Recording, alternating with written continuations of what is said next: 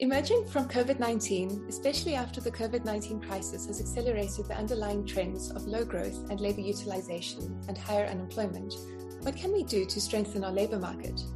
What are the drivers behind the situation? And what lessons can we learn from countries that have walked a similar path before us?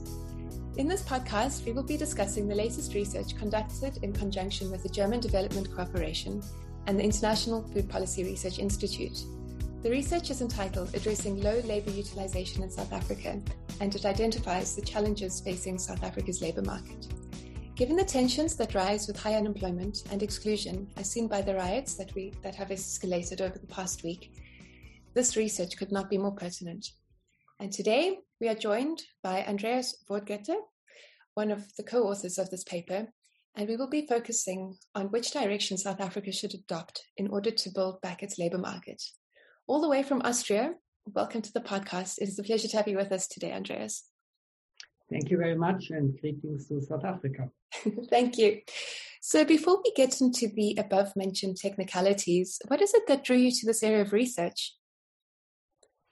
Well, I'm an economist, and uh, originally I have started um, as a mathematician, but then I figured out that my contribution to mathematics would not be enough to, um, to, to earn uh, uh, enough income to uh, sustain my living costs. So I moved into economics, and um, I always was interested in uh, finding ways to um, to support politicians with analysis and studies and, and papers that could allow them to improve their their, their, their decision-making uh, capacity. And so after doing my sort of academic uh, groundwork at uh, the Technical University in, in Vienna, I moved to uh, the Institute for Advanced Studies, which was established by the Ford Foundation in Austria after the war in order to um, help overcoming the losses that Austria had suffered through the uh, Holocaust and the emigration of its uh, Jewish population, which was a very important part of the academic uh, society. And then I was lucky enough to join the OECD in, in 2000. And there, over time, I mean, a, a theme developed that, that's called uh, Better Policies for Better Lives. And I think that's actually saying it all. Uh, so I'm in the center of the attention of um, my work was always uh, to improve policies so that um, measures could be taken in order to improve the living conditions of people. Yes, very nice. So, in your research, now I understand why we uh, we look at the OECD. And you mentioned that in the 2010 OECD Economic Survey of South Africa, and it draws attention to the fact that at the time South Africa had a very high inactivity rate of people. Why was this the case? Well, um, like all big problems, there, there are no no simple explanations, and and there is certainly no unicausal uh, explanation for for this phenomenon. I mean, South Africa, in terms of labor utilization, and just in a, in a moment I will explain what we understand by this. Yes. Is, is sticking out. I mean, labor utilization you can imagine as an indicator of um, how much employment opportunities are provided for the population in working age and not being disabled and and, and handicapped by uh, whatever other reasons, um, and and allow allow the, the population to um, to earn income from from uh, work that is provided on the on the labor market. Meaning, uh, what we exclude here is sort of work that is happening within families. Yeah, that is sort of not our concern here. Yes.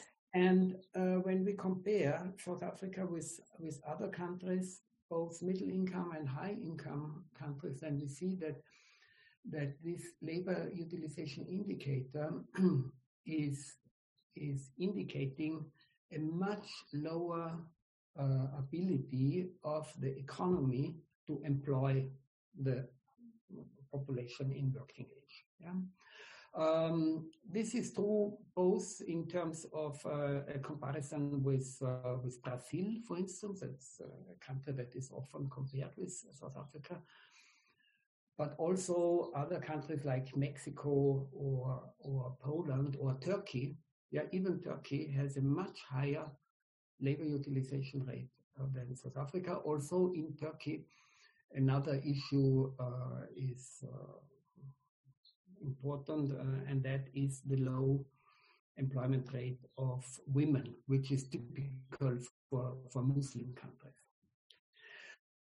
And uh, so when I uh, I started to uh, to look more closely into South Africa and and its issues from 2007 on, and and at that time uh, the let's say the, the, there was a consensus more or less um, not only concerning South Africa, but all, more or less all countries, that if there is a labor market issue and and low labor utilization means low uh, employment rate, high unemployment rate, high inactivity rate, then that must have to do with um, labor regulations.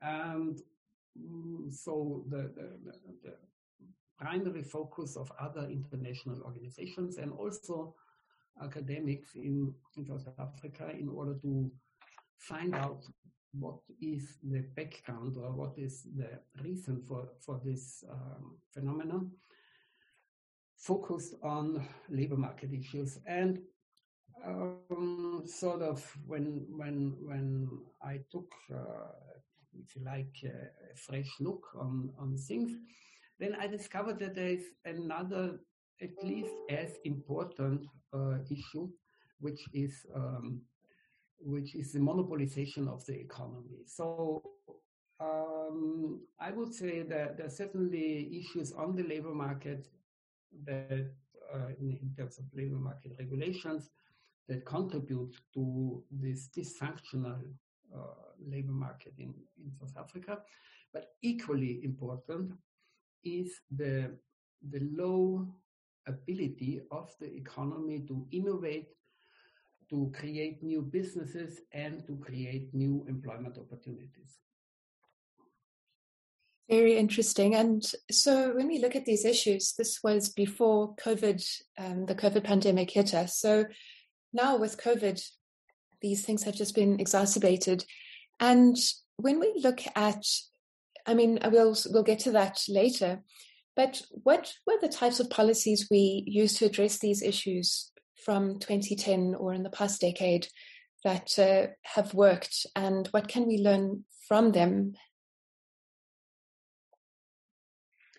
Well, uh, well if we separate um, labor market policies or economic policies in pre-COVID and post-COVID uh, related measures, then um, of course the, the, the, South African government was aware of, uh, or the governments in in the past were aware of of the issue, and I I would say South, the South African government administration is certainly among the champions, yeah, in providing analysis in reports uh, like the National Development Plan, growth plans, every, all, all these uh, documents were very clearly identifying uh, the, the problems uh, that uh, hampered mm. higher employment in, in South Africa. But the weak point in South Africa is to get things done. Yeah. So when we look at what has been done, then we see that that maybe one unifying theme is that in South Africa, uh, measures tend to protect existing employment opportunities, yeah, and are not so much uh, concerned with creating new opportunities, yeah. I mean, one one example that I find very telling in this respect is the Black Economic Empowerment uh, yes. program in all um, succeeding uh, variants. I mean, the the the the intention is certainly a noble one, yeah? and and the intention is to to contribute to a fairer distribution of wealth in the society and in the economy. Yeah. But the way how these programs were implemented was that, as I would um, see it, more in allowing um, blacks to participate in existing in the distribution of existing monopoly rents and not so much contributing to what is bitterly needed, and that is a dynamic black entrepreneurial dynamism in the economy, yeah, which is which is actually the, the, the recipe how all the, the, the dynamic market economies and especially the Asian Asian economies mm. um, are thriving. I mean, what you what you need is businesses, entrepreneurs that are creating new uh, employment opportunities by um, making use of the most uh, successful and, and most productive new technologies and in the course of this also contribute to um, uh, innovative uh, activities and and this this is this is missing in in South Africa and it is I think it is missing because whenever a good idea in that respect uh, is developed yeah then immediately the concern is okay so what does that mean for existing um, employment opportunities. And here, I think it might be also interesting to, to learn from, um, let's say, experiences in, in advanced economies like, let's say, Germany and, and also Austria, but also the, the Netherlands, Benelux countries, or Scandinavia, where uh, let's say, industrial policy, when it was um, carried out, was always primarily focusing on productivity. And then it was considered to be the, the role of the government to provide, let's say, um, measures and, and to provide opportunities for those employments and, and even businesses that would be uh, driven out of the of the market and, and let's say would lose their job in order to find to find new employment opportunities and to establish new employment opportunities. So I think it is important to consider uh, that these two things belong together. I mean, the, mm-hmm. there is a great Austrian economist that is still frequently referenced. This is um, Schumpeter. And Schumpeter yes. was, was creating this term of creative destruction. And what he understood was that, I mean, the role of the crisis is to, let's say, a combination of destruction and creation. Yeah. So old jobs, old businesses that are not productive anymore, that are not competitive, go out of business, usually in a crisis, mm. and are replaced by new businesses um, that um, use uh, new technologies, that provide new services, that uh, produce new goods. And, and that actually is what is what is improving living standards, increasing incomes, and uh, making yes. um, the economy a, a, better place to, uh, to live in. Yes. So it's very interesting when you speak about the role of Black entrepreneurship or entrepreneurship in general in an economy. What role do you think the informal sector plays in this regard in South Africa? Well, um, um, I mean, my understanding was that uh, this is one one of the areas where still some, uh, let's say, apartheid in, inheritance is is visible. I mean, during the old system, um, one of the main purposes in economic in the economic sphere was to generate uh, good um, business opportunities for the white population. And one way to do that was, of course, to block uh, businesses for entry by black entrepreneurs. I mean that that was one one way. And usually, it was done in form of um, an, an administrative regulation, which just made it difficult or impossible for blacks to open uh, businesses. And um, my feeling is that still some of these regulations uh, survived, yeah, and they survived in, in the context of a fight against the black economy to some extent, against criminal activity, money laundering, and uh, things of that sort.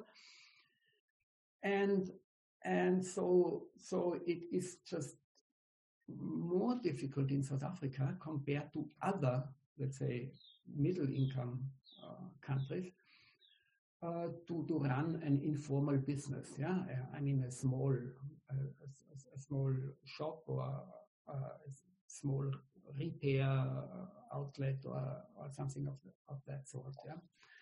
I, I, think one of the reasons why uh, informal activities are less widespread in South Africa compared to other, uh, let's say, middle income countries like let's say Turkey or um, maybe uh, Mexico. I'm not talking about India or countries of that sort, yeah, but it's say countries with similar income level. Is that um, that business regulation in in South Africa is let's say making um, let's say, not enough distinction between informal activity and criminal activity. Yeah, so informal activity is very quickly considered to be criminal activity. Yeah, and mm. and so that that is blocking that is blocking uh, lots of uh, inactive uh, South Africans from let's say taking up a little bit of work. Of course, I mean, I do not consider I do not consider informal work as the ultimate uh, mm. solution for South Africa's inactivity problems. Yeah, yes. Uh, but it's it's a it, it's it's an in, can be an intermediate step. Yeah, and yes, so that one that the well maybe business regulations that are dealing with informality could be softened while at the same time and I, I think one, one issue in, in South Africa is, is especially important. Um, that is the question of um, the safety of women as, uh, if you like, on the way to and from work. Yes. Um, and uh, that that is also something that is very important for for women to think about uh, picking up uh, uh, a job or, or participating in, in economic activity. Definitely.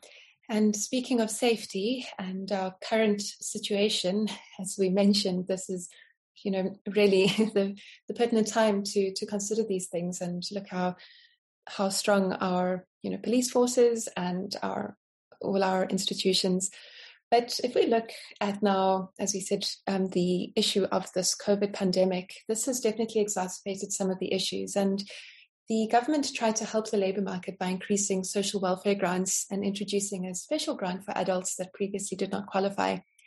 We had a 350 Rand COVID 19 social relief of distress grant, which, although being below the food poverty line, provided much support for our people. But if we look at the social unrest brought on by such high unemployment, and we also consider how big our public deficit is and what the government can actually do, what role should grants play going forward? Oh, well, just to, make it clear, I mean, when we were drafting this report, we were not at all thinking about events as they happen. Yes, yes.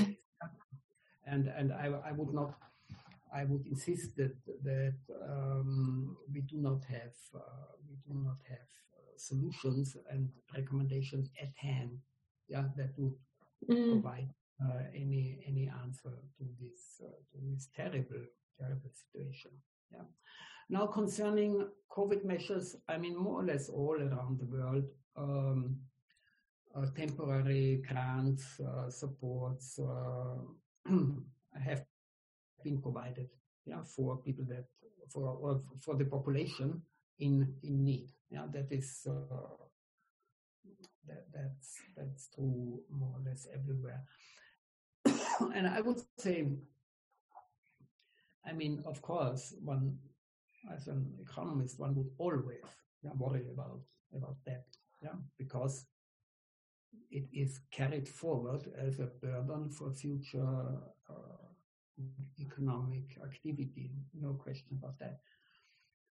But I mean, what what is the alternative? Yeah, I mean, Keynes in in one discussion said in I mean in the long run, uh, in the long run, uh, we, we, are all dead. Yeah. So yes, that means see if we focus on on optimal policies, let's say over their life cycle, yeah, then then we are missing out lots of short-term misery that that would not be addressed. So I would say debt increases. Uh, uh, let's say for uh, COVID that that uh, the consequence of COVID measures. Uh, I mean, this is a second or third order concern. I mean, that is that. I mean, the big issue is the big issue is how can how can this support be designed, yeah, in a way that makes the economy and the society more resilient yeah, afterwards. Mm. I mean, that I think that is the, the, the, big issue, and, and and I'm sure that you have you have other projects that, that are dealing with that. I mean, certainly, um, eliminating uh, entry barriers for, for businesses. I mean, this is this is one way to, to go forward. Just make it easier for entrepreneurs to set up a new business. I mean, that's mm that that is um, that, that is uh, very important. Yes, and and I think when we look at this, we are now seeing some of the issues that have been exacerbated. And in your paper, you mention a lot of the constraints that our labour market was facing. You know, some of which were the inflexible labour markets and you know the deficiencies of the school to job transition. Could you tell us more about those constraints that our labour market that you identified in our labor market? Yeah, I would like to talk about two things. One is the issue of the school to job uh, transition. And when I speak about a school to job transition, then I mean uh, the transition of secondary school leavers, yeah, that are not going on to university but are looking for a job. And and here again, the situation in in South Africa is much, much worse than in other countries. Now, in many countries, let's say labor market entrants, they always face difficult times, yeah. But in South Africa, the youth unemployment rate is, is around 50%, which means that half of the of the school leavers are sitting around without a job for years. And and I mean this is this is an unacceptable uh, situation, and that can that should not be should not be tolerated. Now, let's say looking at at countries that have found a successful solution, and I, I would here because the, the, the, the research was also supported by a German institution. I, I would mention Germany. Now, in, in Germany, there is a a system um, of vocational training, yeah, which uh, puts a great, uh, uh, puts a lot of emphasis on the participation of the future of the employers of school leavers, both in terms of selecting them and also placing them in vocational training programs. Yeah. And, and this, this is missing in South Africa completely. Yeah? So, I mean, I think a, a transition should be found where employers of school leavers yeah, have a much bigger role in um, choosing uh, the, the right curriculum for these uh, for these youngsters and also for providing for providing the on-the-job training in the in on the workplace and also for participating in uh, designing the curriculum for the various uh, vocational training programs. Now, let's say in Germany, the system is taking place with very little public uh, public funding. Yeah, it's basically funded by employers and to some extent also by the employees, meaning the school leavers, the youngsters. Yeah, because they have to accept a wage during this training period, which is significantly below uh, the minimum wage. Yeah. So, uh, if you like, the, the, the financing of this uh, of this very successful program is um, um, is is done by employers and and and employees, and the program is very successful because let's say about half of a cohort that is leaving secondary school, yeah, mm. in, I'm talking about Germany, is participating in such a program, and youth unemployment is in the order of magnitude of, of around um, 10%. So it's one fifth of what, what it is in, in, in South Africa. Yes. So um, I, I, think here um, uh, the discussion has to go far beyond learnerships and uh, the employment uh, tax incentive uh, programs and but it has to really bring in the active participation of the business community in mm. employing mm. youngsters. I mean, this is or the school leaders. That that is that is very important. Yes. Now, the second the second issue that I that I find um,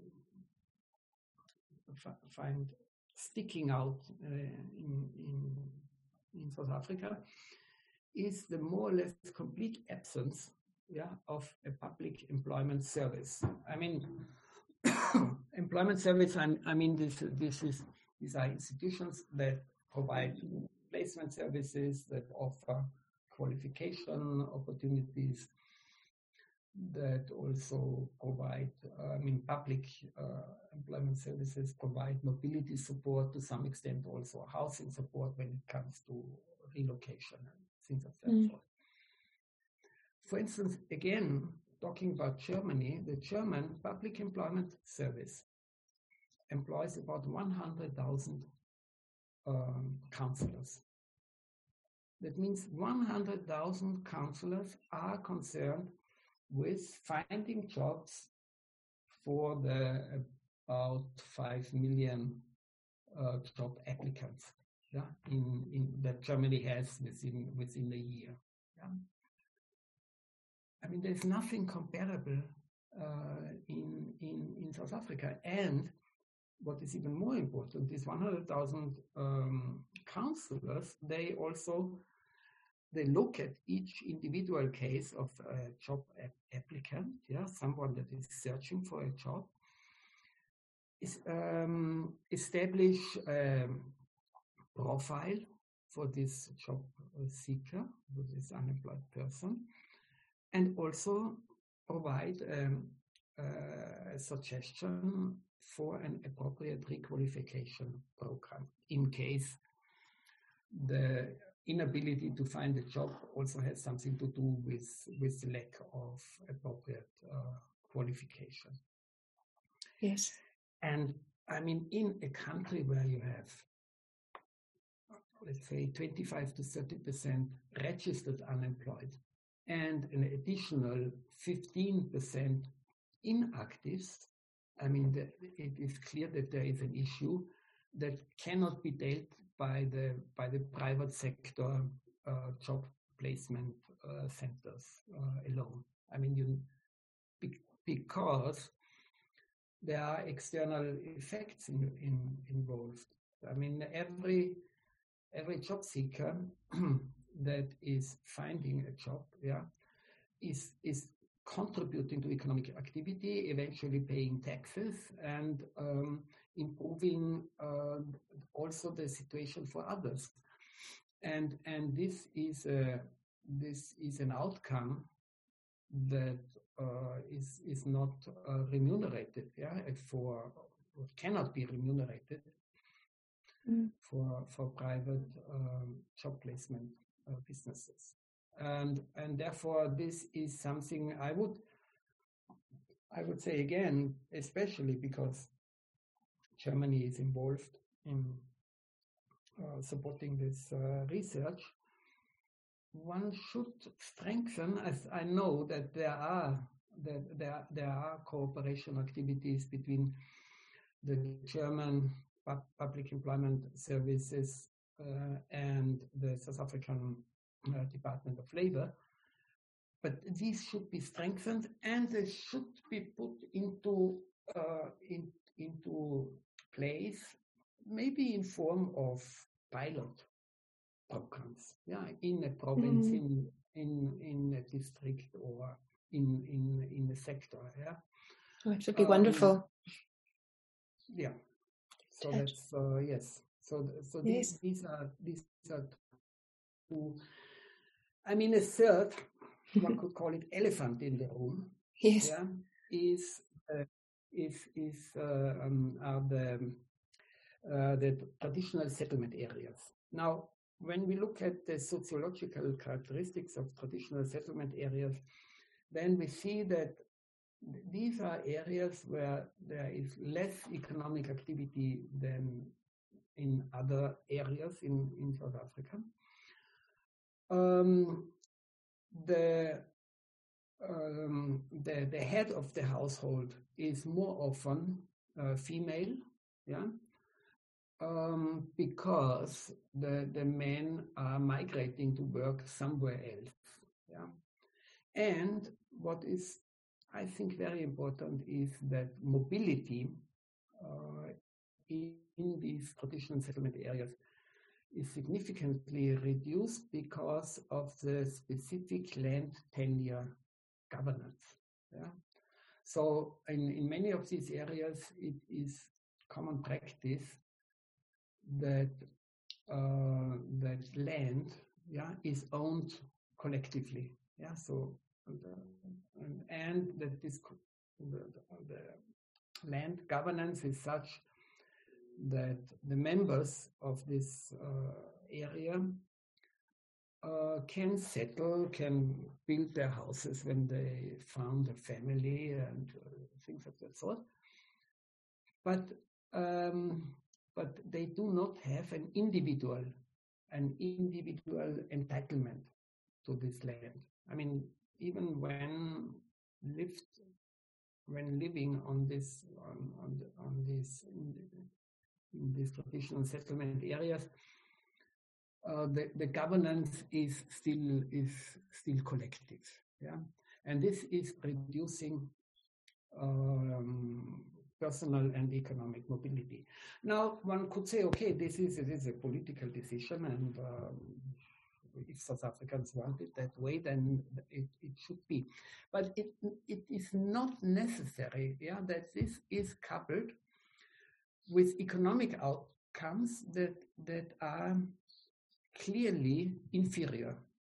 Mm-hmm. And therefore, I would say that there should be a national dialogue with the leaders in traditional settlement areas that makes them responsible not only for, let's say, traditional uh, living conditions and um, cultural heritage and things of that sort, also gives them the responsibility for making these areas also um, open for dynamic economic activity. Yeah. Now yes. the way how that, that that, that should be done, uh, that, that is of course open to experimentation. Yeah. I mean, one, one will have to find out, and I'm far from from from saying that I would have. Uh, uh, let's say working uh, recipes here but it is something that is or the, the that uh, the, this issue is also, for instance, studied in um, at the OECD because traditional settlement areas are not a South African speciality alone. Yeah, they also have that in, in North North America with Indians, and there are good and bad examples. Yeah? I mean, okay, in some in some areas, maybe a bad example is to to allow uh, activities that are banned in other countries, like gambling. Now, I would not support that because I mean, gambling is having disastrous uh, consequences. Yeah, if not regulated. Uh, yes. Uh, efficiently. But the, the, the there should be other uh, opportunities, yeah, and other possibilities. But it is something that um, where the let's say the, the leaders and the elites in the traditional settlement uh, areas cannot close their eyes, yeah, and um, I mean, to some extent, the only thriving business in these areas are funeral businesses. Mm-hmm. Yeah, and and I think that should not be it. Yeah. So yes. Yes. More. Definitely. Gosh, and I mean you go into so many points in your paper and I just wish we had more time to go into them all. But I think, you know, as we start to sort of close off all these all these wonderful points, I think there's a you know there's a very strong relationship between economic growth and employment, and essentially, sustainable job creation depends on the ability to sustain production. So, as my last question, um, what would you say are the policies holding us back from this now, and what do you think we could do imminently to address this this problem with the urgency it deserves? Yeah, uh, I think here, uh, most importantly, I should come back to this issue of um, the regulatory environment uh, for business. I mean, the, mm. one of the, let's say, survival strategies of uh, economic survival strategies of the apartheid area, uh, apartheid um, regime, was to uh, to create and to support and to, to maintain national champions. So there, there was an, a, a tendency yeah, to, to, to support monopolies yeah, in, throughout, throughout the economy because uh, these monopolies would, um, would reap um, economies of scale and they would be more productive and um, they, they would also be more powerful in, in order to find ways uh, around uh, the the international embargo uh, at, at, that time.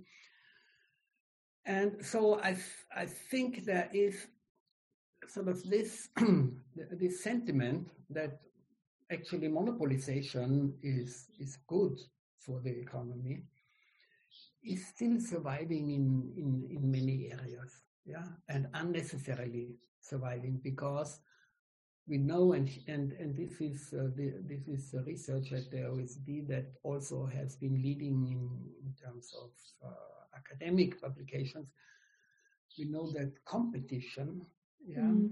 or the lack of competition, generates a lack of of innovative activity and eventually reduces productivity growth and employment creation. Therefore, I would say that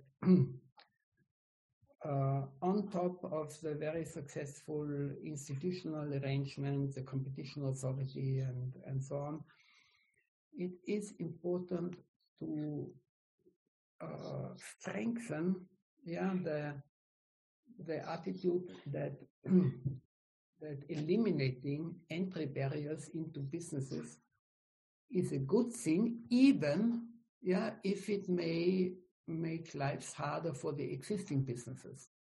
Yes. Because then these existing businesses will also think harder about um, how to to um, improve their own businesses, how to to uh, increase productivity, how to maybe find new new markets with new services and new goods domestically or abroad. Yeah. Uh, so that I think this is this is an, a very important uh, aspect of economic policy and especially industrial policy. Yes. Um, now the the second thing, of course, is that um, for a country like South Africa, I mean, South Africa is is maybe also unique in terms of um, let's say a two sector uh, aspect. I mean, there is one sector or one part of the economy that is that is on the efficiency frontier worldwide. Yeah? And then the, the, there is a large part of the economy that is way back comparable to uh, to a developing economy. Yeah, so it is this. It is as if, yeah, let's say a country like Switzerland would be embedded in let's call can take any any country on the on the continent. um, and and the question now is what is making it difficult for the Switzerland within South Africa, yeah, to expand. Yes. Yeah, and to uh, to to to employ more South Africans. Yeah. And if you like, what what should be done for the non-Switzerland part of South Africa? Yeah, I just call it like this, not to offend anyone. Yes. Um, in order to be, to become like Switzerland, yeah, which should actually be easier in South Africa because you have the Switzerland next door. Mm. I mean, if you are in the Central African Republic and you want to become like Switzerland, okay, then uh, I mean that's that's maybe a big jump in in, in one go to to to achieve. But in South Africa, you have the you have Switzerland in house. Yeah, it is there. Yeah. Yes. so the question is, why is that? Why why does this catch up of the non-Switzerland part and the expansion of the Switzerland economy within South Africa not not um, function better. Yeah? Yes. And yeah. Yes, I think that's a, a very nice way of, of, putting it. And I think it really highlights the issue of this growing inequality. And I think we really need to address bridging that gap as soon as as soon as possible. So thank you, Andreas. Is there anything else you would like to say to our listeners today? I uh, could chat for hours on this topic. I find it very interesting, but uh, if I just had to ask one last thing. We worked very. I think I'm, I would just like to come back to what I said at the beginning. South Africa or South African government being the champion of reports, of analysis, and uh, so on. And now I would say the time has come to act and yes. implement the recommendations that the government itself has has uh, formulated and, and given to itself. Yes, the time is now. Thank you very much for your time, Andreas, and we really appreciate all the hard work and research you have been conducting in this field. And it's really a pleasure to have you with us today.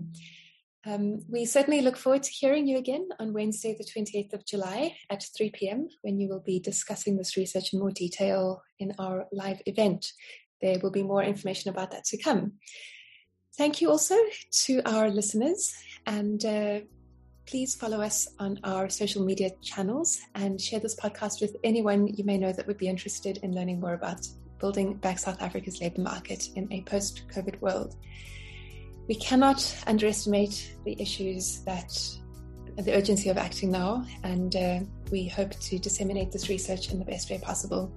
Thank you for listening. Till next time, have a good day. Thank you very much for this conversation.